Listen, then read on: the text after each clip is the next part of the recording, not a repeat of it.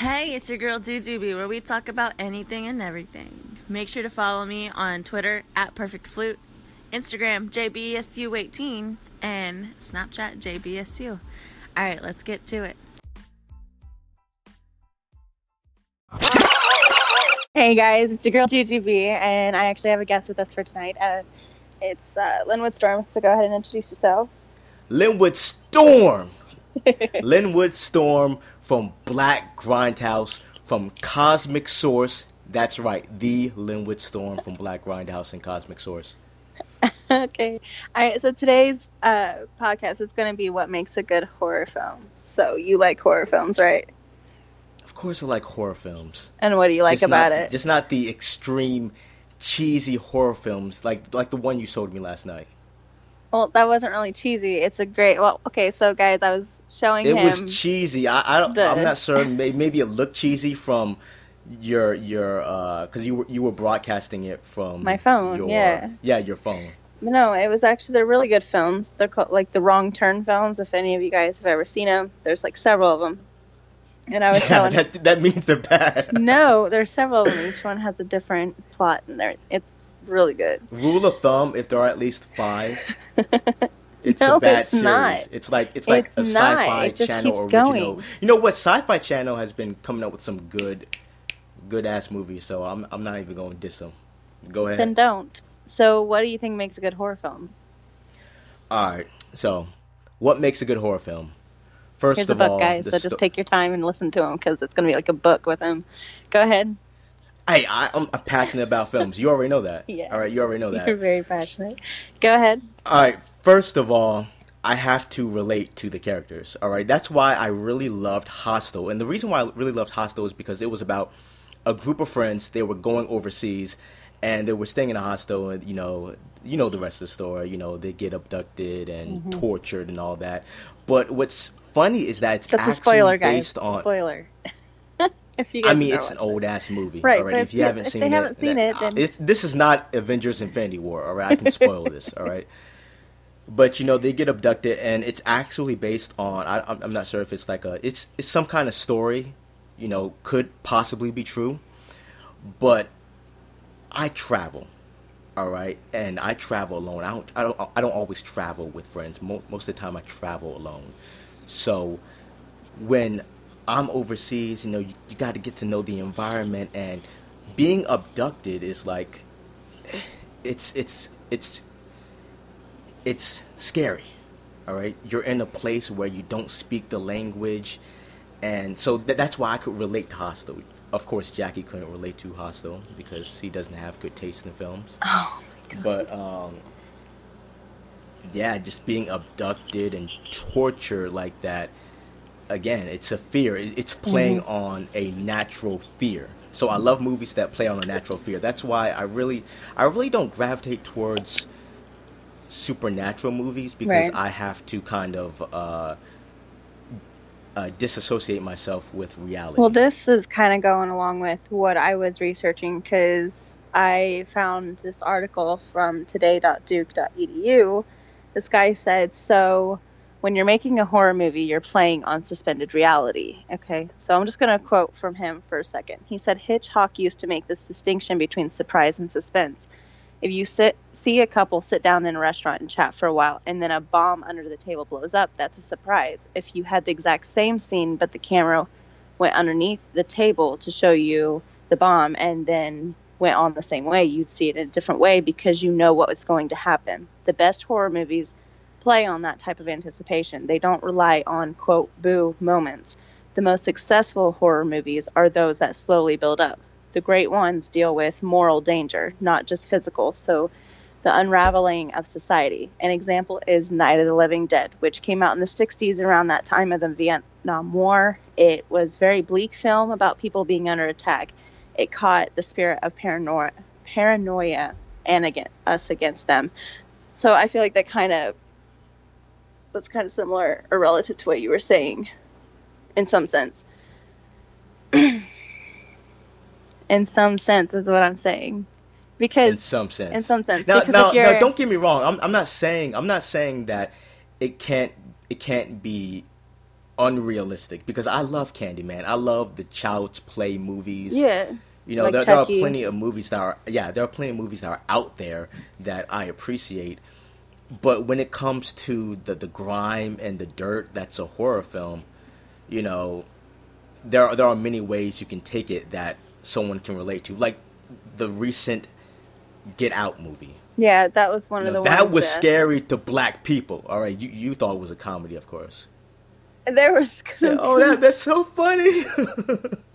Meanwhile, black people in the in the theater. No, I'm not saying the it's funny like, from oh that. Oh my I'm god! saying there were Don't funny go in lines. there. Don't go in there. There were funny there. lines when the guy was talking about TSA. He's like, "I'm from the TS motherfucking A," is what he said, and I busted out laughing. That that, that part. don't make the movie a horror. No, though. I know, mean, but I'm sorry, that don't make the movie a comedy though.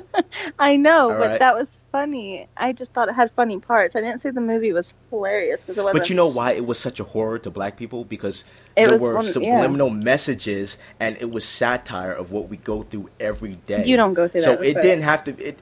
What was that? oh no! What was that? I said you personally don't go through stuff like that. Now, come on. Go well. Go through stuff exactly like like, like what, are you, what are you talking about? I mean, like in the film, like you'd have never been that because there are there are pl- there. Are are you talking about having someone take your brain out, or No, going into an unusual place and something like that happening where like all white people are against you. I, I doubt that. but they, they weren't that- they weren't against them. It was it was what do these kids say nowadays? Microaggression, even though it it sounds like a silly term, but I, I can't think of a better word to Uh-huh. describe it. it. It's like there's this deleted scene where you have the main character. He's playing uh, badminton. It, it's, it's like a girly tennis. You know what I'm talking about, right? Yeah. Badminton. So so the the black man character, he's never played the game before, and he starts playing the game. And he starts getting into it, and he starts he's he's, he's really good at it. All right, and all the all the other white people around they start to come over and pay attention to him. Mm-hmm.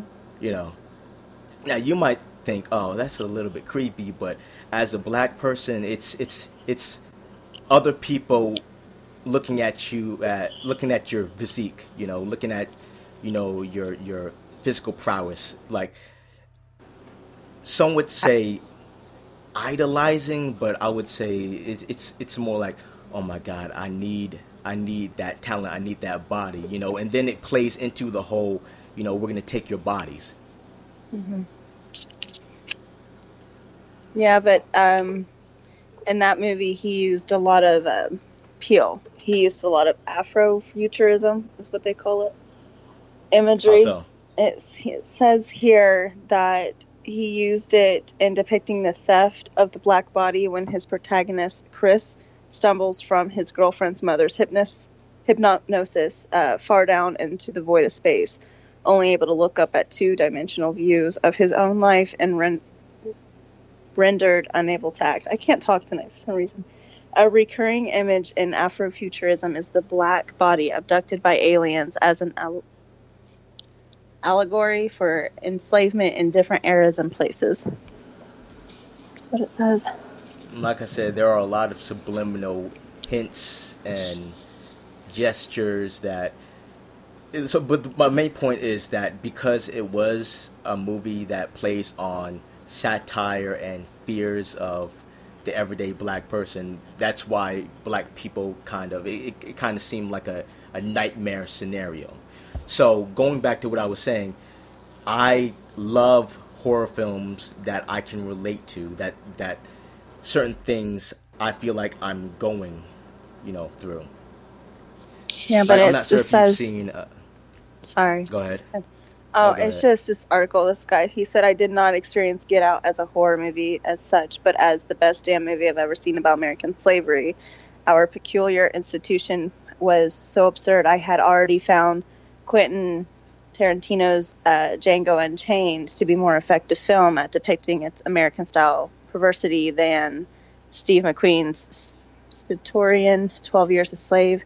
But Peele's Get Out does something much more ambitious than either of them. It's a searing indictment of the ongoing theft of the black body from the NBA draft to the beds of white sex partners who don't treat their lovers as fully human. Oh, see, that's getting really deep into it. but what I love about again, that's another reason why I love the film because of the interpretation. Yeah. Everybody has an interpretation for the film. Yeah. And I Well, feel like just a film it. in It's- general, not just a horror film, but a film film in general has to have. I I, I Well, like you said, it had a lot I'm not gonna say it has to have, Yeah. but but it benefits from having layers. yeah. You know, Like you said, it like has a lot that. of That's messages what that creates. people build Re- off that- yeah, that that's what creates replay value. Uh-huh. and uh, and I think the I'm th- trying to think of the most recent horror movie that I've seen that kind of had multiple layers to it. Mm-hmm. Um, I know one that comes to mind is Daybreakers. I'm not sure if you've seen that with uh, Ethan Hawke and William Dafoe. I'm not sure. Like I like I So it takes place. Uh, I'll, I'll I'll I'll read to you the. Uh, I might summary. have. Yeah. Yeah, in go the ahead. year 2019, a plague has transformed almost every human into vampires. Faced with a dwindling blood supply, the fractured dominant race plots their survival. Meanwhile, a researcher works with a covert band of vamps on a way to save humankind. And the reason why I love this movie is that it's almost uh, it, it parallels with being a vegan, veganism. Mm. Because here, here you imagine imagine as a meat eater, you were the the uh, the planet planet Earth were, was low on uh, was low on animals. You Mhm. know, What are people to but do? we had we yeah. what are you supposed to do? Same same thing. Humans are basically the animals and the meat to the vampires in this movie. oh. See, I, I But might you also have the, you also have this blood substitute as well. Mhm. But the vampires, uh, a lot of them, they don't want the blood substitute. They want human blood. But it's not seeing the just, parallels. Um, I want people to understand that it's not just movies like that where it has like vampires and stuff, but it, um, there's a movie that had a bunch of layers. I felt like Split. Did you see that movie? I, didn't saw it- that movie. I think it was. The I love that best, but film, it's so predictable for me. Uh, it was. Um, if you guys don't know you what know it what? is, It, it was predictable, but it was good. It was good. if you guys don't know what it is, Especially it for a PG-13 horror film. Here, I'll just recap it. Um, hang on a second. I can I can do it.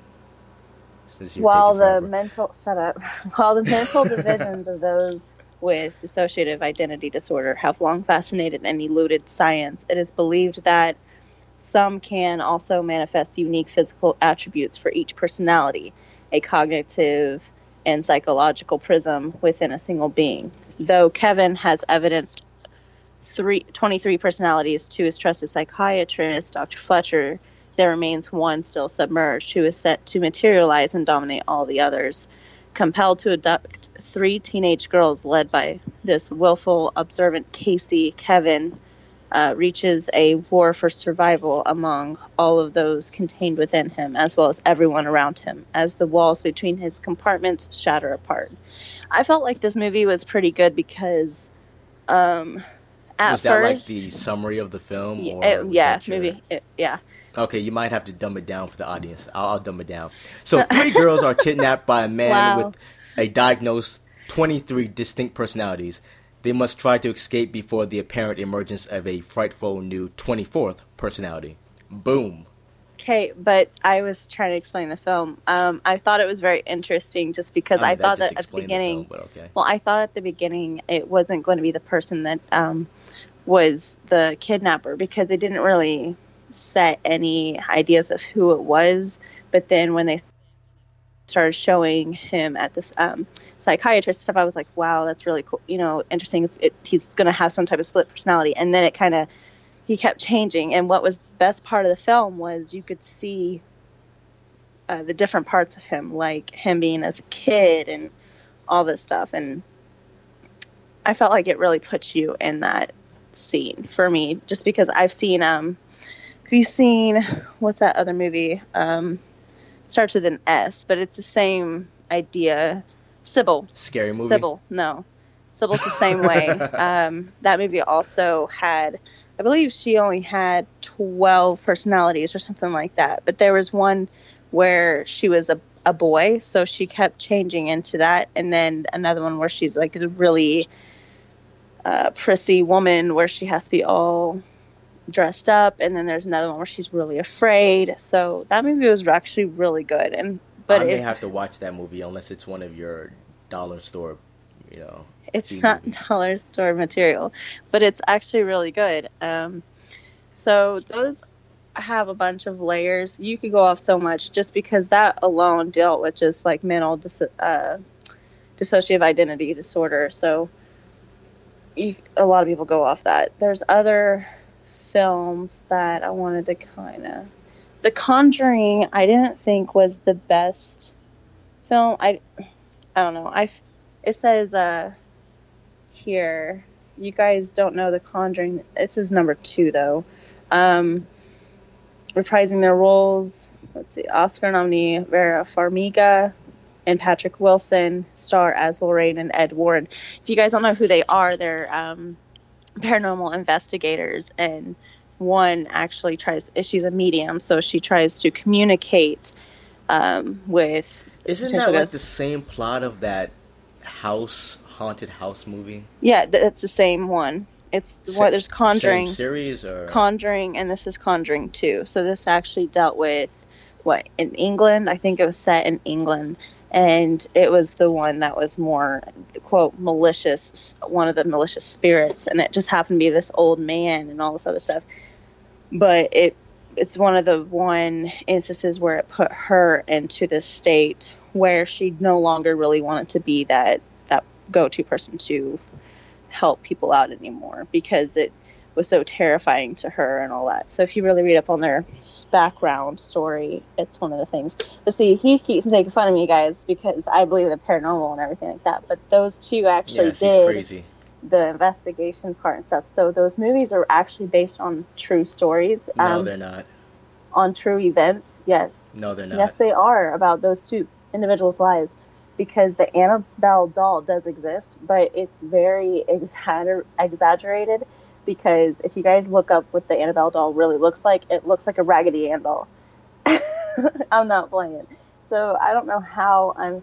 Um, there is a movie where it kind of explains how Annabelle. I think it's called Annabelle's creation, and how like the form of the doll actually came about um, because the real Annabelle doll, um, I believe in that film, it belonged to a little girl until she got killed. Uh, I'm more a- likely to believe that Chucky exists than that Annabelle doll. no, the Annabelle doll, yeah. So, but that's going to lead into another movie because I, I watched that film and I was like, wow, this is oh actually God, good. more movies. So it got to a point. It's one of those films that left you. It was a cliffhanger. So there's going to be another movie about Annabelle for sure. There just has to be because how the ending of Annabelle's creation ended. Um, you can tell that she's really into these films, these cheesy horror movies. Hey, I like them. Okay. All right. So it's another. But they're movie. not. They're not that original. Like you want to come at me with some horror, watch some Korean horror. You know. Oh my god, he's all about like the foreign stuff. So.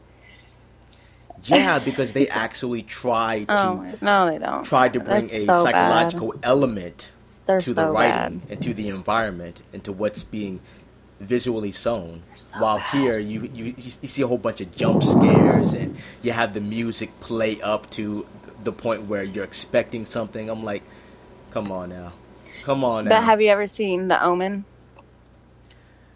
um, I've seen some of it, not all of it. That was a good film too. You guys The know about that? Yeah.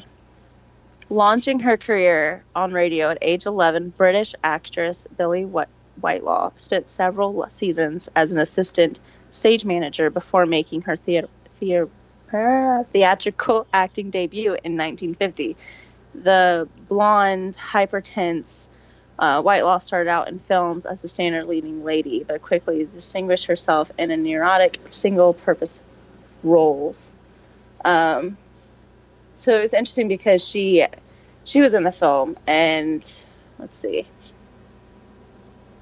I didn't really explain the film. I explained her now, character. I, I will say this: I, I prefer horror movies that are explained through science, like the mechanisms of whether it's whether it's supernatural or aliens or whatever. I, I prefer it to make sense so I can better relate to it. If it's just uh, once upon a time. Oh no, this one dealt with was this evil spirit, and it just This- traveled into some little boy's body. I'm But like, see, this one on actually like if I don't believe in spirits, how am I supposed to go ahead? I believe in spirits for real, yeah, guys. that's why you're so gullible no, when you're there watching is these movies. But no. I've had movies, I'm like, experiences, guys. I've had experiences where things have happened. crazy. No, you guys might think it's crazy, but at the same time, it was not because I witnessed it. It literally happened. Okay, so he already knows because I've explained to him, but I live in a house or grew up in a home where everyone in town knew it was, quote, haunted. Well, back then they didn't have um, mortuaries, so there was a person who did die in our, that house. Uh, it was literally in our wood stove. There's an area where he actually died, where I, we could stand and whatever. But things would happen in the home. Uh, I had my cousin over, little sister, and then they were playing in a bedroom. And I walked up the stairs to see the door. They were on the bed playing, and the door happened to close. And I understand draft and everything, but it can't just keep opening and shutting, opening and shutting at like such a fast pace. And I had to like rush to go get them out, and then they were freaked out for the entire night. I remember going to a closet, and the the knob on the door handle was really hard to turn. So in order This to is why I don't hang out with white people. in order to point that out turn to like you had to turn the knob in order to shut it and have it lock. I got locked into the closet. No one else was in the room. My mom had to come get me out and she couldn't even turn the knob to. So, unlock so you're it. saying that the spirits were just fucking with you? no i don't know. I don't know. I was a kid. And so she had to take a screwdriver and like or so a you were a kid. I, I doubt you remember everything. I remember that. you were a kid, or that you paid attention to your Ah. surroundings. I remember that for sure. Um, going down the stairs and seeing the chair literally rock back and forth. No one else was down there. We've had several occurrences like that.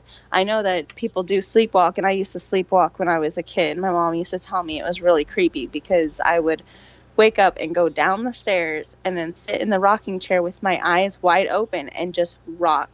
And she's like, You have to go to bed. And I wouldn't answer, and I would just like look at her and stare at her as I rocked. Like she that felt like that was the creepiest thing.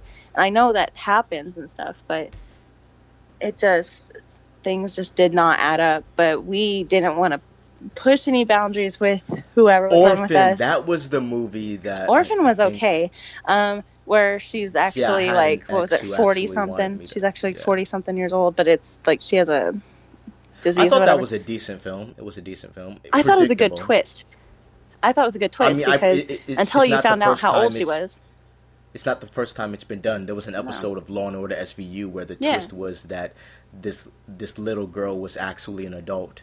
Yeah, I'm not saying it hasn't been So done, it- but it's not the first time it's been done before, but I thought it was a decent movie. In a You know, movie? it's, it's, a, it's a it's a movie for teenagers, basically. it was a good one for sure, though. Uh, for sure. But to get back to what makes a horror movie a good movie, um, Boobies, blood, what'd you just say? gore, boobies, Why? blood, gore, No. bullets, That's not what makes a good. Shut up. He is so. and the black guy surviving at the end. like So you haven't seen. There's a recent movie that came out, um, and I enjoyed it up until the ending because the ending was so abrupt, especially for such a short movie. It's called Mom and Dad, and it's called it's starring uh, Nicolas Cage. Mm-hmm. So basically, what happens in the movie is that there's this there's this mysterious signal that's broadcasted through TV, and for 24 hours, it it causes parents to violently turn on their own children and to, to attempt to murder them. Basically, they're they're they're trying to mur- murder their own kids, and it's very dark. There's the scene with the baby, and I'm like, I was at the edge of my seat. I was like, oh my god, oh my god, is, it, is he going to strangle that baby? Right. like, oh. It's like, like you can't tell with you can't tell with Brian Taylor. All right, you can't tell with Brian Taylor. I love uses- films where you can't predict what's going to happen. I absolutely love. That's why I love um, like Seven Pounds with Will Smith. It's not a horror film or anything. It's just one of those psychological thrillers where you know they give you piece by piece and it all comes to an at the end of what's actually going on. You don't even know what the hell's going on until that point. Like I love films like that because I don't like predictability. You mean like the girl with the dragon tattoo? Yeah. But uh, some techniques that make horror films really good films um, are obviously the While- dark while- and while- I don't like too dark it- of movies. I can't stand movies that are just too dark. You can't see what's what else going on. Um, like when the creature's about to attack, it's like where the hell is the creature? You can hear it, but you can't see. It. That's why I can't stand them. Um, the- low level lighting is very often used in horror films to create a creepy, mysterious atmosphere. As darkness is usually associated with evil, darkness also makes people feel more vulnerable and threatened as they are unable to see as much and people fear the unseen and unknown. I get the effect it has, but for me, like, too, if it's too dark where I can't see anything of like what's going on, like, that's not going to make me be scared of anything.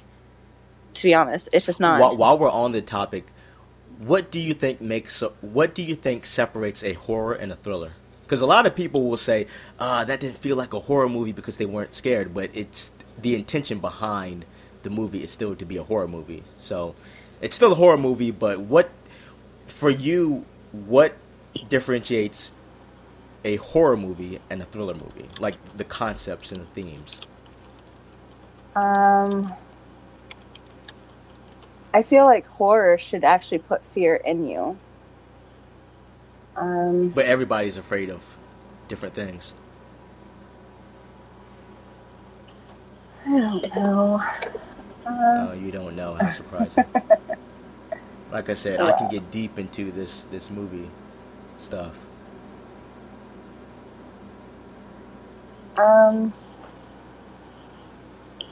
Like I said, something like Green Room, I can see being being horror to the majority. Uh, Have you seen the movie?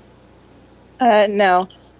So the the here's the description: A punk rock band is forced to fight for survival after witnessing a murder at a neo-Nazi skinhead bar. So here you have a whole bunch of teenagers, and they're inside of this bar, and they're they're trying to stay alive and escape, and you have a whole bunch of neo-Nazis trying to kill them. It's a very violent and gory and graphic. See, yeah, guys, film, I so- love gory films and everything, but he actually wants me to explain the difference between thrill, thriller and horror. I mean, uh, her type thriller- of gore is like cheesy and campy. so No, I no, it's not. Like I like your type of gore doesn't have a purpose. the movie that actually makes me be like, wow, that's really intense. I haven't seen one yet, but for me, I the mean, what, between I, I showed you the, the, the clip from. yeah, uh, it wasn't that good. It what was, was too that? predictable. I spit on your grave. No, I spit on your grave. The one with the oh, girl she yeah. gets raped I said by it those was bunch of men. interesting where and- she took the eyelids and she back, but that's about it. Like, yeah, and then she cut his dick off. Like, that was kind of predictable though, because she already had it set there. Oh, see, you don't care because you're a woman. That's why. Sure, that's Like dudes in the theaters will be holding our nuts. Like, oh, what's he gonna do? What's he gonna do? And she cuts it, and you're like, "Oh my god!" Just crying. Aw. Okay. Like anyway, I said, I, I feel okay. Go ahead. I, I just want to say this. I just want to say this before I. So in horror, I'm not saying that you have to have a lot of blood and a lot of gore because sometimes you can create a very, very uh, terrifying scene without any violence or just by just using implication. Like there's this movie called Hard Candy where Ellen Ellen Page plays a uh, a little girl and she's trying to attract this pedophile and then you find out that she's trying to turn the tables on him and now he's a hostage and she's getting revenge for a, a, a little girl that he murdered and raped and there's a scene where she has him tied down and to him it looks like he it looks like she's performing uh like she's castrating him you know and she, she plays this vi- she actually plays this video of uh i think i think it's, i think it's castration like w- removing the testicles and all that um so to him and and she she numbs him first Oh no, I've so seen that. So he film. really can't I've seen it. you, you, it's a, it's a good film it's a very good film she's so actually, to him she's like she's reading how to do it, and she like, yeah, she ties him to a table and everything like that, and then she actually puts him down, and she's like, um, Yeah, I've so never, to him, it- it's like- before. Yeah. I was like, like that. Though that that was the type of film where you actually felt for the pedophile. Yeah. You, I was like, oh. But he was even like, And then you, I and then he, then he wakes up after the quote unquote procedure, yeah. and he he still has his balls and his dick. I was like, oh my god, I felt for you. I was like, I I know you rape and murder a bunch of little girls and everything, but there's some things that a man shouldn't have to go through. No, but then he ended up hanging himself anyways. Um, at the rooftop. Oh, thanks for the spoiler. Uh-huh. Like And I, I'm trying to tell certain scenes that may seem interesting. No, but guys, it was it was an accident. I mean, he had to make a choice. So It's too was late now. things. It's all so on tape. that that was the ending of it. Um, It's too late anyways. now. Wow. You asked me a question of what's the difference between thriller and horror. So yeah, can I you, can I you can said I you didn't know, and can you I, like- forever. I so know, just- but can I, okay, go like, talk about it, though? Okay, turn. So I believe it it differs from the the plot. I feel like thrillers are something where you can actually have more discussions over, and horror movies are more that pretty much horrify you. That they make you feel like uneasy and all that. Where thrillers actually can carry on a conversation because, like I said, like for psychological Eh. thrillers and stuff, it can go so many ways with certain things like well why is this happening and then you could explain okay so they're meaning to do this and it's just thrillers I think can go I think so much thrillers more. are just meant to intensify feelings. they're supposed to quote thrill they're not Yeah, supposed to intensify to yeah intensify. um horror films are supposed like to you make said, you horrors put you in a, in an uncomfortable have- state. like guys i the only film i could ever think about that um, when i was a kid that scared me was um, american Wo- american wood sorry american werewolf in london um, it's a very old film uh, but i remember my sister and i we got so scared at the the wolf part we hid behind my grandpa um, every time and he loved that because that was our bonding or whatever but Yeah, now you guys just think the wolf is sexy. Shut up. No, we don't. tear my clothes off. Let's play Little Red Riding Hood. Oh my god. no, that's not it at all. But I have yet to find a film that truly makes me scared. But there, you know, I was talking about with my mom, and I've done a report and stuff on this and everything like that. But the films don't necessarily scare her as makes her worry about what is to come of our society. Um, of like, uh, the collector. I don't know if you've seen that movie where he sets traps in the home. Um, I have it on all that. DVD. I, and it's I don't it's have it. I really it. good. It's like the the older version, not this newer one where they're at a Okay, there's a party. remake. Yeah, the remake is Yeah. terrible, but the older version is actually absolutely brilliant. It's something that I was like, wow, he thought of everything, like everything you think about. And I just, I could see my mom's point of view. It's because those things can literally happen. It's not. Yeah, it, up. it's like it's like what, what's what's that movie with uh you know prisoners? Yeah. You know the one where the the kids are kidnapped. hmm Like that could be a horror film for a parent. Yeah. You know, and it's 'Cause you're- scary you're- you're because thinking things like that-.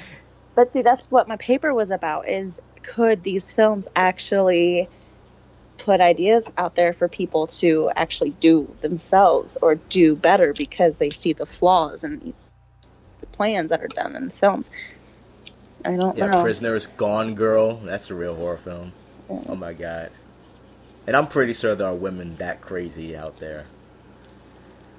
Not me. What do you say? Mm, for I, I didn't feel for Neil Patrick Harris, but I felt for Ben Affleck. That's for sure. like he, he got literally trapped at the end. yeah. Not I only that saying, is "Mm," I, I love reason. I love the whole gender bias throughout the film, like the theme, Right. because at the end of the at near the end of the film, you had the the female detective, or I think she was a police officer. She may have been a det- detective, but uh, she believed Ben Affleck. hmm But the male detectives, uh, sorry, male police officers, I'm, I'm pretty sure they were police officers, um, they were like, uh, she's safe and sound. And, you know, the, the female detective is like, we, we still have questions to ask, you know, and it was, it was very interesting and it was very realistic to me. Yeah. Well, this movie that I'm about to explain, it's called The Descent. And I will always vouch that that is one of my favorite movies. It's not that it's like super scary or anything. It's just different. It's a film that it's labeled horror or anything like that, but it's something that has never really been done before. And uh, you know the movies that I've watched, particularly, it's just. Um, let me read the description real quick before you give input. Uh, a group of close female friends on a yearly adventure vacation find themselves trapped and hunted in a series of caves by unknown force that lurks in the shadows in The Descent, the second Oh, horror feature from Dog Soldiers writer director Neil Marshall. After suffering a devastating car crash one year before, Sarah is lured to the States with her friend Beth to a special uh, spelunking trip by the fearless Juno, who abruptly fled from the UK after Sarah's accident. Along with two old friends and a new acquaintance of Juno's, the group embark on a a cave summary or expedition that takes- movie, I'm given movie like info. the plot. no, I'm giving the movie info. Um, they embark on a cave expedition that takes a turn for the worse after a rock fall leaves them stranded in an uncharted cave with no map and only a handful of supplies to last them the rest of the trip. As tensions arise in the group, they are faced with another danger, one whose love of the dark is as strong as its lust for blood. Opening to rave And reviews in the UK in. July of 2005, the creature feature went on to a show at the Venice Film Festival and garnered the top pri- prize of Euro feature at Sweden's Fantastic Film Festival. The Descent was picked up for future U.S. distribution by Lionsgate, who whose work was cut out for them, considering the tame opening of the similarly uh, similarly themed stateside production of The Cave in late August of the same year. Um, this film really, like I said, has been uh, most interesting for me. Uh, like it said, they go to this cave, and I'm just going to explain it, guys, because it's it's an older film. If you guys haven't seen it, I'm sorry, but maybe this. I know you just explained the whole film. Who's gonna want to see it after you just gave a That's a movie info. on it? It's online, dum dum. So, anyways, I mean, no. See, I, I'm giving like a couple of sentences. Like, No, like here's an such a good example. film. Like, I am have you seen It Follows? it. Have you have you seen It Follows? yeah, it's like I wanted to like talk about this film, but you're interrupting Okay, me. go ahead. Talk about. it, Talk about. it. I mean, you just gave a analysis on it. Go ahead. Okay, so like it said, these friends go on a yearly adventure, but what happened was Sarah did get into a car crash where her husband and daughter were killed, and it's very like uh, graphic because they, they they're driving whatever, and this truck they collided in with um, a truck that had pipes, and the pipes came back and went through the skulls, and it didn't show the front of the kid's face, but it showed the pipe going through her head in the back and and the husband as well. And so you can like really feel for her when she's struggling to try to be like wow you know like i'm i'm lost. I'm out of state you know. She has her friend um, beth who is a, she's a decent character or whatever but you always know that her other friend juno has something wrong with her. Um, there's something bothering her because she's not really communicating with her um, knowing that sh like it said she fled from the uk after sarah's accident. But um what comes out is like you know yes they they go into this cave and it was supposed to be a tourist you know um, cave site. Well juno took them somewhere that wasn't charted. Okay so they go in and as they're crawling through the cave the rocks fall behind them so they're trapped like it says they're completely trapped they don't know what's going on their lights are flickering they only have limited time for these lights and food and all that stuff. So they're trying to get through this this cave because Juno's taken them so far in there that you know they they have to finish it, right? Anyways, they start seeing this uh, creature, whatever. It's starting to come after them, all that in little shape and uh, in, in, in the dark and all that. So then it leads into their they finally go into where the, the these creatures you know they're actually people that have been kept in there for so long i guess. That's what my guess is of how like they came to be um, they've adapted to the surroundings. But they go into where they bring their food from outside which is like animals and people.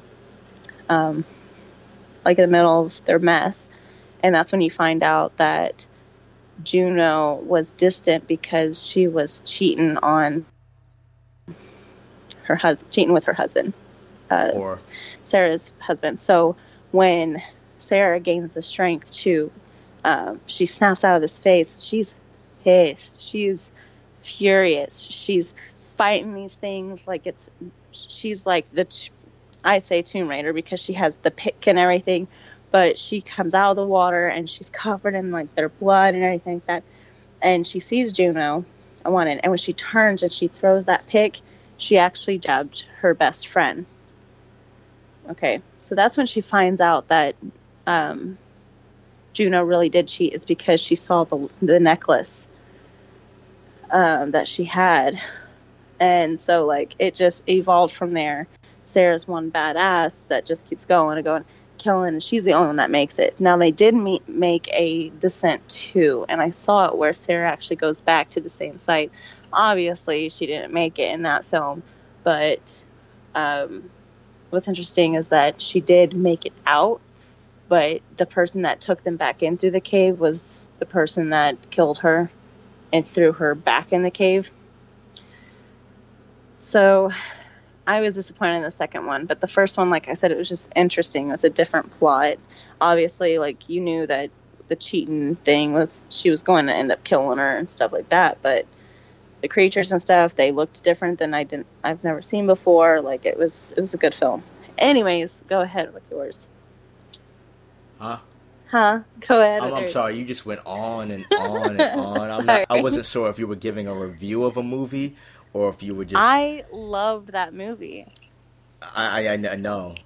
You love it so much that you just talked about it for five minutes. But anyway, uh, I was about to say that when it comes to supernatural forces and movies, I definitely enjoy certain movies where that supernatural force is tied to to uh, I guess I guess science in some way or or events that can be made sense of or utilized through them. Such as uh, I just brought it up, you know, before you went on your little rant. Um, it follows. Like I said, it follows. A young woman is followed by an unknown supernatural force after a sexual encounter. So this this uh, supernatural force is basically an STD. Like that is it's a supernatural film. It's a mystery. It's a horror, but it's also relatable as well. hmm So now you have that. You have that. You have not only the supernatural, but you have that grounded element that ties together the supernatural. It's not like uh, this supernatural force went inside this this uh, teenage girl, and now she's doing a whole bunch of fucking, and you know th- this this supernatural force can be seen as an STD. You know. hmm I get that. Okay, so for horror films, do you ever feel like the music or anything takes is um, a form of how you you feel? Like, do you feel like it would make you feel kind of scared or anything like that? Oh you think my it has? god! Let's uh, let's let's get down to the music. So these days, people do not know how to compose music for a horror film. It's always Like, that high all pitched stuff. I can't. I Dun, hate dun, that. dun, dun, the dun, dun. the- jump scare. the you know the psycho that jump jump. It's super high. I'm not gonna you know mimic it, but it's the high pitch thing. I can't, I can't it's stand it's it. just like the trailers, the the horror movie trailers. The trailers for horror movies are predictable. Yeah. You know? Yeah, it cuts to black. what are they gonna do? I love it when they're like, I can't see, and and or they go towards the noise. I can't stand that either. Like, you guys are gonna go towards the noise. like I Oh, said, God. they, they play on they play on predictable fears, and then you have you you'll have a you'll have a you'll have a song with a little girl singing it like a this uh this scary tune. and Yeah. get- I'm like, okay, here we get go. what you're trying to say, but uh. Like you don't gotta do all like there was this this this video game that recently it, it's the trailer for it came out. I'm not sure exactly what it's called. Um, just Western video game 2018. This will take like it's it's like uh do, so the game is called it's not singularity but it's it's similar to singularity similar to uh, to another franchise that escapes me for some reason mm-hmm. but for the trailer for the trailer what they did is they took a very old Russian song. So you have the, the melodic vocals of that that Russian singer, that female Russian singer with this uh, this very dark tone. Mm-hmm. So back back in that day, it was just a regular song, but now you you put that song with something that you put that song in a scenario that's supposed to be basically casting a shadow of doubt and suspense during hopelessness, you know, during times of ho- hopelessness, and you get something that's that's frightening. And they did the same thing with the uh, the video game Fallout, the Fallout video game, specifically Fallout Three, where you have the setting, the setting is post-apocalyptic. You know, it's, mm-hmm. it's in the future, and so you have the nuclear bomb, and basically you have older older music is the norm you know the older music still exists. So when you're when you're in the sewers and you're fighting all of these zombies, they're not called zombies, but you know zombies, radroaches, and uh, you know mutants. You have older music playing, and the, and there was there was a uh, co- common thing among, among these older music. You know the instruments, the instrumentation of it, but you apply that to a a scenario of hopelessness, mm-hmm. and it's it's kind of grim. You know, you may have Roy Brown in the background, and the, the the poor the poor mixing, the poor mastering, which was common back then, but nowadays it it, it kind of kind of gets you in a certain mood where you have to be on your toes and your your your your you know hair is just spiking up. Well, I think we all so, can agree that music has an effect on how like a yeah, of course. It has a, a way with how we feel and stuff about things. So, um, let's see. It says here non diegetic. Like, how would you say that word? D i a g e t i c. Diegetic, maybe.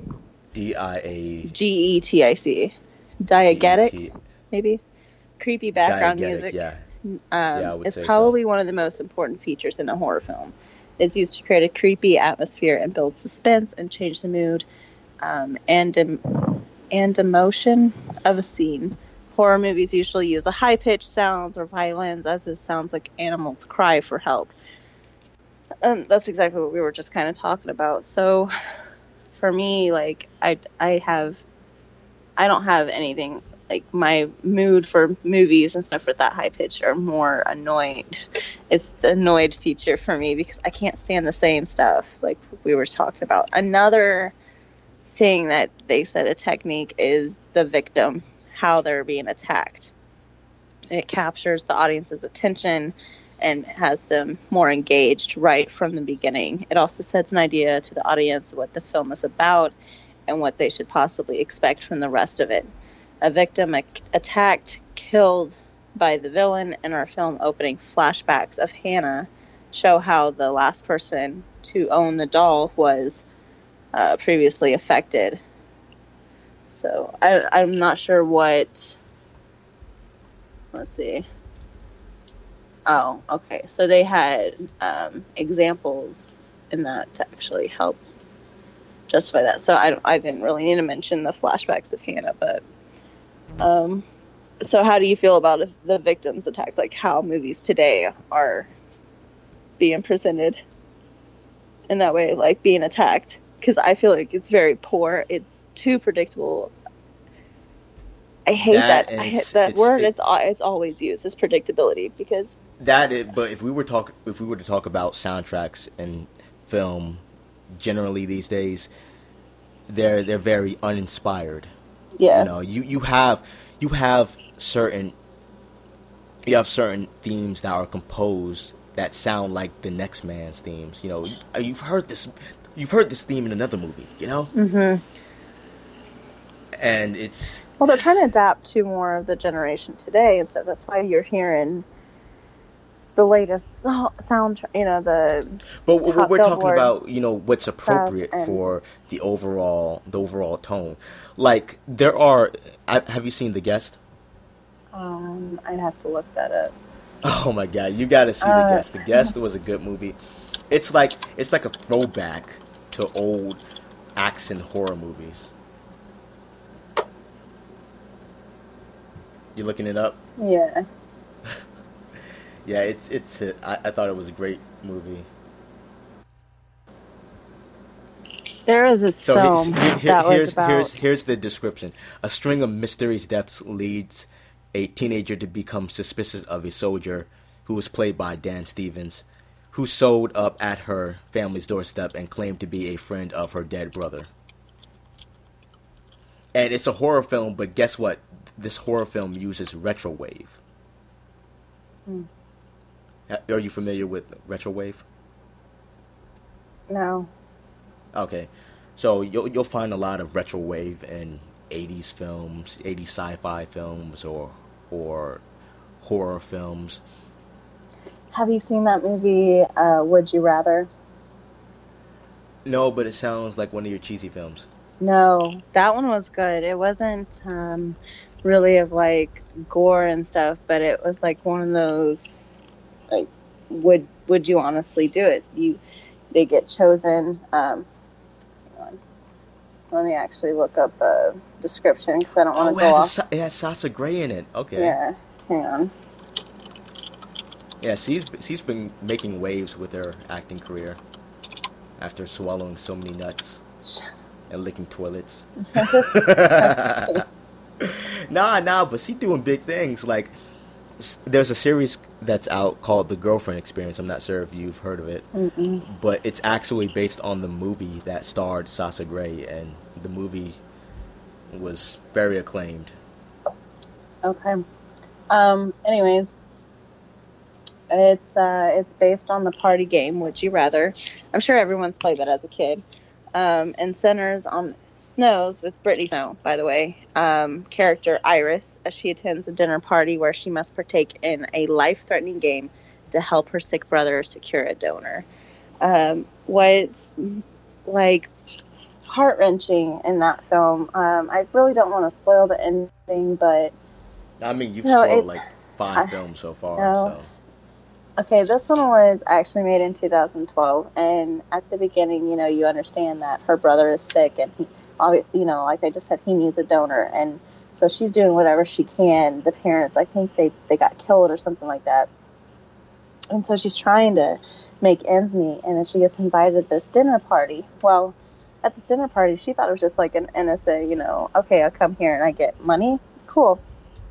There's a catch, okay, and uh she has to play, she has to choose two options, uh, or she gets two options laid in front of her. She has to do one of them. Um, so there's one where you have to be underwater for, what was it, five minutes or something like that, knowing that your body can only deal with uh, like three or something like that. And uh, she used to be a swimmer and stuff, so she, I, I believe that's how it was. I, it's been a while since I watched it, but she just like gets her head in the game and she makes it. Well, there's other options where you have to kill somebody or anything like that. Well, she obviously is the one that wins the game. She gets this money. Doesn't that sound like that new Truth or Dare movie? Yeah, so yeah, it does. Any, but in this one, um, you know, she, she left her brother at home so she can go do this. Well, she ends up killing the, the last guy, and you know, she wins this money and stuff. And she went to go home. She takes a shower because she looks in her brother's room. He's asleep. You know, she just mm. she just got all this money to help him out. And so after she got gets out of the shower, whatever, she's gonna go try to wake him up to let him know that they're all taken care of. They're all right. Well, he took a lot of pills and overdosed. And she wasn't there. So that's the ending of the movie. It was like, what the fuck? Like, she wins all this stuff, and then please, that's not a that's not a what the fuck ending. The No, Mist that- had a what the fuck Yeah, ending. okay. The Mist did have a what the fuck ending, but this one was like she, she like, the does all this prank. stuff. of- You don't understand. She went through a bunch of shit just to end up, you know, with her brother like dying. And so what is she supposed to do? Like she I mean, it was just heart wrenching just because Uh, imagine shooting through a shooting a car full of survivors and your son, and then boom, the military military comes in. no. I'm like that was the most depressing ending I've ever seen. It was kind of funny, but depressing at the same time. If only you waited 15 more minutes. But you could con- like I said, that's another horror movie that I could kind of relate to the main character and the characters. You know, in that dire situation, I'm sure there would be people who would choose the same route of, you know, um, instead of being tortured by the the creatures. I'm like, damn. Uh, let's see what's another movie that I thought was pretty good. Um, like I said, one of um, the American Werewolf in London, like I've already talked about, was actually number eight in the list of horror films that were pretty good. The Blair Witch Project. I actually like certain films that are um, filmed with a camera. You know, they're supposed to make that effect, like uh, Yeah, the, uh, Cloverfield. handheld. yeah. like Cloverfield, the Blair Witch Project. Um, I like that because it actually puts you in that mo. You know, I- um, there yeah, quarantine but it gets was nauseating after a while. It does. I, I don't like the shaking a lot because honestly, why would someone be shaking Shaky that cam. much? That's that's the term for it. Shaky cam. Yeah, but it's supposed to put you in that state. Like I, I, I yeah, wish but they the problem with that, the problem with that is off. that I- people don't know how to use shaky cam these days. They use it as a excuse to not be able to film well. Mm-hmm. But I think that the film would be better if they switched it on and off, like from the person who's filming to like regular view. You know, so that way it didn't make you feel like, oh my god, stop moving. Because there, there's a lot of times I'm like, oh my, you know, I just get so frustrated and I end up talking to the screen and I know they can't hear me, but I'm like, stop moving, you know. But um, the, I hate movies like that where they keep going, but the movie Quarantine was actually pretty good. It was done pretty well. Um, Misery was a good one. Another psychological thriller. You've seen that one, right? With No. Kathy Bates. Misery, no. That's one of the one of the uh, most known ones that she's she starred in. Um, let's see another one. The Conjuring I've already talked about. Um, I'm getting kind of tired of the Exorcist movies, to be honest. Yeah, because they're boring. Yeah. Um, the Texas Chain Massacre, the older version was actually fantastic, I thought. Uh, the newest one was okay. The Wicker Man was a good one. You've seen that one, See right? how she mentions all of these uh, American horror movies? like I said, watch some Korean horror movies or some Chinese or Japanese horror flicks, and then let's talk. Right. The Fly was another good one. 1986. That's the film from 1986. Um, I, I can't even Google image Korean horror because I'm afraid it will pop up. yeah, that one movie that you told me, what was it? Um, with the baby or something like that. You were telling What, me. what was the name the- of it? Um, I can't remember, but you said don't. Oh, you're talking it. about uh, a Serbian film. Yeah. That's not Korean. That's uh, I think that's Russian. Uh, Apparently, like I don't know I've where never Serbia seen is. the movie, guys, but I saw a certain clips, and it's pretty in- intense. yeah, a Serbian film. That was yeah. I, I told you. I said Uh, don't ever. you were like, why did you Like, watch that film in the first place? And I said, look, I, I just I'm, I'm just talking about the film. I didn't tell you to go out and watch it. No, Like, I was you just- you look up a Serbian film. You Google Serbian film, and one of the article one of the articles that come out come up is a Serbian film. Is this the nastiest film ever made? Right, and I watched it just a Like, brief like have clip, and it so was much rape, so much. yeah. I watched a so clip. much- Didn't you just mention Green Room? Yeah, agree. Yeah. But yeah, Serbian film did not need to be made. Um, it's a very disgusting film. Guys, it's very Like there are some films that I a can't stomach only because it's too exploitative. I like I love exploitation films, but a Serbian film like you literally have a scene where a baby is being pushed out of a mother and then they rape the baby. Yeah. Yeah. I I didn't see that scene, but I saw like a clip of something else, and I'm like, wow. You know, I just I had to see it because you were like we it, we were ha- having a discussion, you guys, about like about this topic basically because I was telling him how I actually like horror films. I like the gore and stuff, and he told me about this, and so I just wanted to find a clip. I didn't want to see the movie or whatever. I just want to see a clip to see how bad it was. And I'm like, I'm like watching it. I'm like, son. Yes. I'm like looking just so much just rape it, in the movie. it didn't show that particular thing, but it showed like somewhat of it. You know, and I'm like, that's a really masked gross. man appears and she is forced to fillet, fillet him, suffocating her to death. hmm Death by blowjob. I just Yeah. Let's see another one. But don't watch it. here's here's here's, a, here's another excerpt. Milo fiercely begins penetrating them. Uh, them, I'm, I'm assuming that's the, the the son and you know the wife, while keeping them restrained. And as he swaps from one to another, the masked man from Lejla's film enters and begins raping the first. Vukmir, these Russian names are weird as fuck. Vukmir then haven't been able to reveals the masked man night. to be Marco, his victim to be Marija, Maria, and finally that Milo is raping Peter, you know, his son. You said Peter. That's what you said. Peter. I'm, I'm, I'm trying to Russian accent there.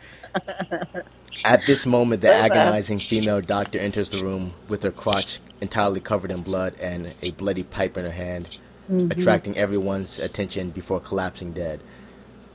Like there were Oh, comments, yeah. guys, that like people don't understand why it was being made either. They were just like, "This is absolutely disgusting," and but if you guys watch it, then you guys are absolutely disturbed.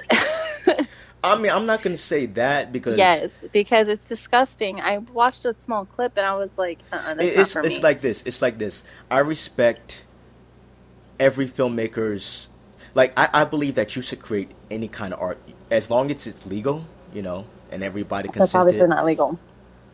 Yo, a Serbian film? No, not stuff that they A did. Serbian film is a completely legal film. They committed no laws. I mean, they they they broke no laws Yeah, making that film. Mm-hmm. It's completely legal. Like maybe in the past it would Societal be norms they considered did break, obscene. though. That's what I'm saying. Societal norms they did break. I mean, it, it's like They this. did. See, see, I, I, I do, I, I write stories, and I would never want the government to say, "Hey, this is too much," you know. Mhm. So, I will defend a Serbian film's right to exist, Mm-hmm. but do I consider it art by my standards? No. Would I recommend it to anyone? Hell no. All right. What uh, do I wish the film was never made? Sure. But at the same time, I would defend its right to exist. Um, okay, changing the subject. The Baba Buck, uh, Baba Duck movie was actually pretty decent. I don't know if you've seen that. I have not seen it. Um, let me let me But, but, but you know what? While we're on the subject, this is a good subject. What is too far in a horror movie? Because I, I recently showed you that uh, that scene in a hobo with a shotgun where you had you know the two villains go on the school bus and crisperize the children. Right. flamethrowers. Yeah, guys, they actually, and he thinks it's hilarious. So for you, for you, that's too far, right? I, I mean, like I, I, I also I thought it was funny. You have to burn, baby, burn. Just going from music in the background, like that's dark humor to me. That is very dark. Um, I was just kind of watching that and like thinking, I think it more just the emotional feel, feel that you know the the um, the children being burned was the one that kind of struck me. But t- for the creative side, I guess that it's creative, but it's just like, wow, that's it's not it's necessary. over the top. It's very dark. But but here's the thing: the entire movie was meant to be grindhouse mm-hmm. exploitation. You know, so it's not like a movie that you'll see in a whole bunch of American theaters. You know, you have to Right. kind of I don't think that's to too independent far. festivals. Yeah, I don't think it's too far, just considering there are um, movies where children are being killed and all that. Even in American films and stuff. I mean, you see it and all that. They're being taken away or something like that. Um, I mean, but when it comes it's to not- American films, they really shy away from yeah. showing children get Yeah. killed. Yeah, they do. Uh, obviously, not too much because the descent. I told you, but it you didn't Yeah, but see. That's not really the, a mainstream film. you didn't see the the face or anything like that. You just knew that it went through her skull. Um, but like I was saying, the Babadook film, uh, I believe it was based on somewhat of a true story or something like that. Um, it says six years after the violent death of her husband, Amelia is at a loss. She struggles to discipline her out of control six year old Samuel, a son she finds impossible to love. Samuel's dreams are plagued by a monster he believes is coming to kill them both when a disturbing storybook called The Babadook turns up at their house. Samuel is convinced that the Babadook is the creature he's been dreaming about. His hallucinations spiral out of control. He becomes more unpredictable and violent. Amelia, generally frightened by her son's behavior, is forced to medicate him. But when Amelia begins to see glimpses of a sinister presence all around her, it slowly dawns on her that the thing Samuel has been warning her about may be real. It was a decent film. I feel like, uh, like I said, it, a lot of predictability in it, but it was different just because it involved involved more of a, a child. Um, it had a lot more of the child stuff uh, side of things than the adult. There was another film that just came out too that I thought was decent. I can't find it because I can't remember the title. I, I watched a Does lot it- does it- guys, just Does it affect you emotionally when a child dies in a movie? a little bit. I love kids though, and that's the thing. Like, because it's like, wow. Because the thing is, is I want a movie that actually put me in that situation, and I, I, I like thinking about like, could I, would I would be doing the same thing, or would I be doing something different? You know, I like films that make you question yourself. Um, let's see. There has to be another one, and I cannot find it. Um, there's one about a child who uh, surrounded by butterflies. He loved bu- butterflies, but he was being adopted because his mom passed, and he's able to. It was the one where uh, his dreams actually came into reality. Like anytime he dreamed, it was real. Wow. Hang on. See if I can find it real quick. Um, The Grudge. Ah, that's another uh, one. that was decent. But did you know that they were based on Japanese horror films? Yes. And that the Japanese horror films are actually Worse. more scary. Yeah. Yeah. Yeah. I. And they actually make more sense. That, that's what happens when American Yeah. films try to adapt foreign films is that you can't translate everything from from you know that foreign film because we're we're different culture you know? It's like having a movie we don't have any suicide forest at, at least not to my knowledge in America. So you can't really adapt a film that that centered around suicide forest in Japan you know and make an American film. Hmm I can't find the film. I'm trying to. Now there is a there's a film that I did want to see, but it seemed kind of cheesy and poorly executed. Mhm. Um, it was this scare this this horror movie that t- took place on Skype. Did you did you uh, hear about that? Uh, no. I'm I'm looking up. It's called Unfriended. Oh, I've seen Came that out one. 2014. Yeah, yeah You've I've seen seen it? it. Yeah. Was Yep. it good? No, Bad? bad. Okay, so I can save myself an hour or two. It was bad. What you thought it was It good? seemed like a very what I, I didn't see it. It I saw some clips in the trailer, but It was bad. it, like I said, it seemed like it would be poorly executed, There's one especially because better. it's PG thirteen. Like I said, I don't like a lot of PG thirteen horror. It was. It was. Okay, guys. I it was, know, I know, I know. Teenagers and couples like to go to see PG thirteen horror movies, and they may be underage. But come on, real horror has never been PG thirteen, unless, unless it was like way in the past where you could have actual rape in your movie and it'd still be PG. Mm-hmm. You know, I, I told you about a boy and his dog. Like when a boy and his dog was first reviewed by the MPAA, they gave it a PG rating. Mm-hmm. Like here's a movie that has rape and you know dismembering. It's and it's PG.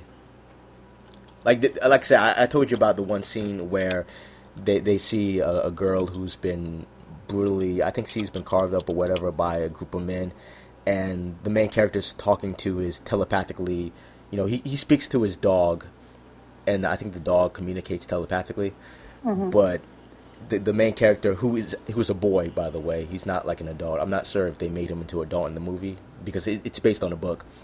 But the the uh, the kid is like it's a shame that they had to mess her up or something I'm, I'm paraphrasing. It's a shame that they had to you know mess her up that bad. She could have been used a few more times you know they could have raped her.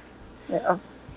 and this this again this is a movie that was rated pg by the mpaa and yeah, the but there's a lot of movies. But there's cartoons. We've discussed this before. Cartoons nowadays do the same thing.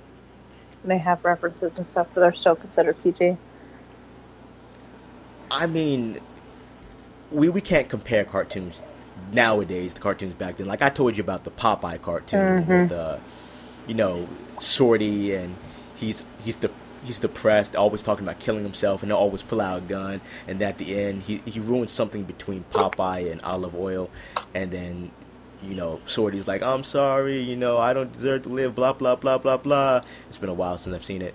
But Popeye just shoots him. You know, he's tired of hearing him you know, talk. Mm-hmm. That movie Like, I that was, talking about. I watched that show on t. I watched that episode on TV. You know, as a kid. Yeah. Nowadays, they would never show that episode on No. TV ever. That movie that I was talking about with the kid and the um, butterflies. It was called Before I Wake. I thought Oh, that was, original, original title. but it was decent. it was, you know, like I said, a kid that was. Um, anytime he dreamed, I mean, things would actually become real. But when he had nightmares, that was when things, bad things would happen. But it was just like, it was really. I'm not Moral gonna. of the story: When your when your child says that he's having a nightmare or she's having a nightmare, shoot the child. Shut up! No, no, no, no, no, no, no, no, no, no. Guys, no, no, no. I'm having a nightmare, Daddy. Oh, you are. Click, clack. Boom. Oh my God, you're so terrible. There you go. Don't do it, guys. That was a really idiotic thing to say. Hypothetically Um. speaking, of course. No, but um, I, when I was a kid, I did have nightmares, and there's certain ones that I will always remember, and I don't know why. I think it's just like stuff that stuck. Like I know it was seems stupid, but I remember I used to live in Yorktown. Um, I had in a the small house and- hotel with a kaiju outside. And if you don't know what the kaiju is, that a kaiju is like a Japanese monster, you know, something out of Power Rangers. But go on. I actually dreamt about um, like a huge. I don't know why it came about, but huge ass spider, whatever. It was big. You know, you know the whole thing. Oh, that, you there's know, a right? movie about that. Yeah, I, I I know, and I was like, I don't know why I thought of it, and then a couple years down the road, you know, when uh, my sister and I were able to actually watch our siblings by ourselves and not, you know, need our parents around. I dreamt about someone breaking in and me having to protect my siblings and all that because the guys had killed my parents. I mean, it was something I literally woke up crying. Sounds like Death Wish. It was just terrible, but I didn't see those movies. So it was something that just came about. Like, I did have nightmares as a kid, and I don't know why I did, but I tend to have very See, I vivid like to dreams. write down my dreams. I can't remember half of them, but I can remember those for sure. I just know that I have very vivid. dreams. I have a lot of deja vu moments, and we've talked about this before. I do. Yeah, we talked about being in the Matrix before. Yeah, oh my god. you I, saw I a have, black cat pass you twice. Oh my god. No, it's not that. I just have deja vu moments, you know, where I'm literally The other cat was a cousin, guys. it was a cousin of the I was cat. being serious and he makes it into a joke. This is what I'm saying. Like we can't have a, serious conversation about anything this is he a serious conversation. but he I'm- tends to make fun on, of me a lot. He likes to make fun of me a lot. A lot. on, For no on. reason. Ain't No, that's basically it. That's basically it. I I have my deja vu moments. I do. And They're real. A lot of people experience them. A lot Maybe of people. Maybe you're stuck in a time loop. I don't know. What your supernatural nonsense makes sense, but my time loop doesn't. Right. Mm-hmm. See, Uh-huh. mine makes sense. Okay. Like like a, some Groundhog Day type shit. Okay, let's get on. back to our topic. We're going way off topic. Um, you We've know, been we, going way off topic. Like you For- gave an analysis for like three films, and those analyses you know, we've been talking like about an, 10, an 10 minutes. hour each. and fifteen minutes. Yeah. No. No. Yeah, it's an hour and Um, six, it says minutes. another another in, um, technique is to introduce the villain in slow, mysterious ways. In most horror films openings, the villain is introduced in a slow, mysterious way to add creepy suspense and to keep the audience watching. In A Woman in Black, we do not see the murder until the victims are already dead, and the camera slowly tracks out of show a woman right in the corner. In A Nightmare on Elm Street, we see a series of close-ups of Freddy's hands and feet before seeing the whole of him. So, what do you think about that? Do you think that that has effect? Like, Um, films. yeah, I guess if if it was the '80s or '90s, you know, I feel like they did that a lot in those films. Nowadays, they don't. They just show. they did with the music in the background. Yeah. Yeah it's it's predictable. But you know what? I like I like the prosthetics and the costumes. Yeah, I like learning how they do. Yeah. right now because they they use CGI a lot, and it, it just takes me out of the film. Guys i love uh, knowing about the creative side of how films like back then of like i was telling him in the movie psycho they used a melon when he was stabbing his mom that he was actually stabbing to make that squishy sound and it's just Uh-huh. like nowadays you know they have a lot of stuff that does it for them like you know they just need a green screen and all that they're not being creative in any way but um, the prosthetics as well like just I like learning how they do stuff. Like, how are they able to make it look like he's being torn apart and all that, you know? I like learning about that stuff. Yeah, but nowadays they just want to turn a profit, so they, they don't care about the the little details anymore. No. Throw some CGI blood on them. Alright. Um, do you have anything else to say? Yeah, from the immortal words of uh, Mike Tyson. if you have a house possessed by a demon, you burn that motherfucker down. okay. If, if you've seen Mike Tyson, Mike Tyson Mysteries, you, you'll know what I'm talking about.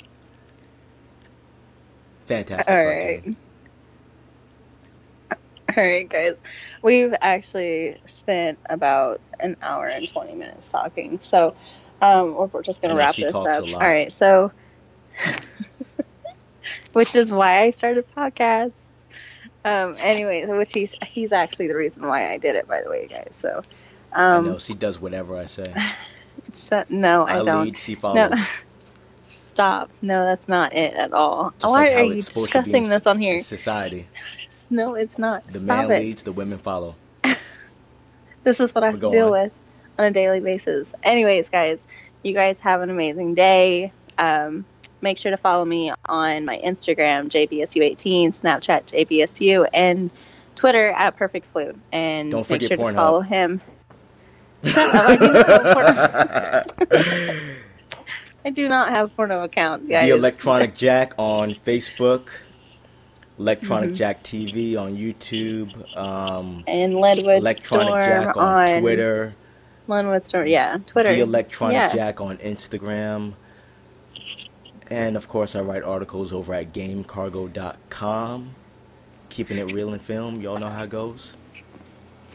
Mhm. All right. All right, guys. Peace.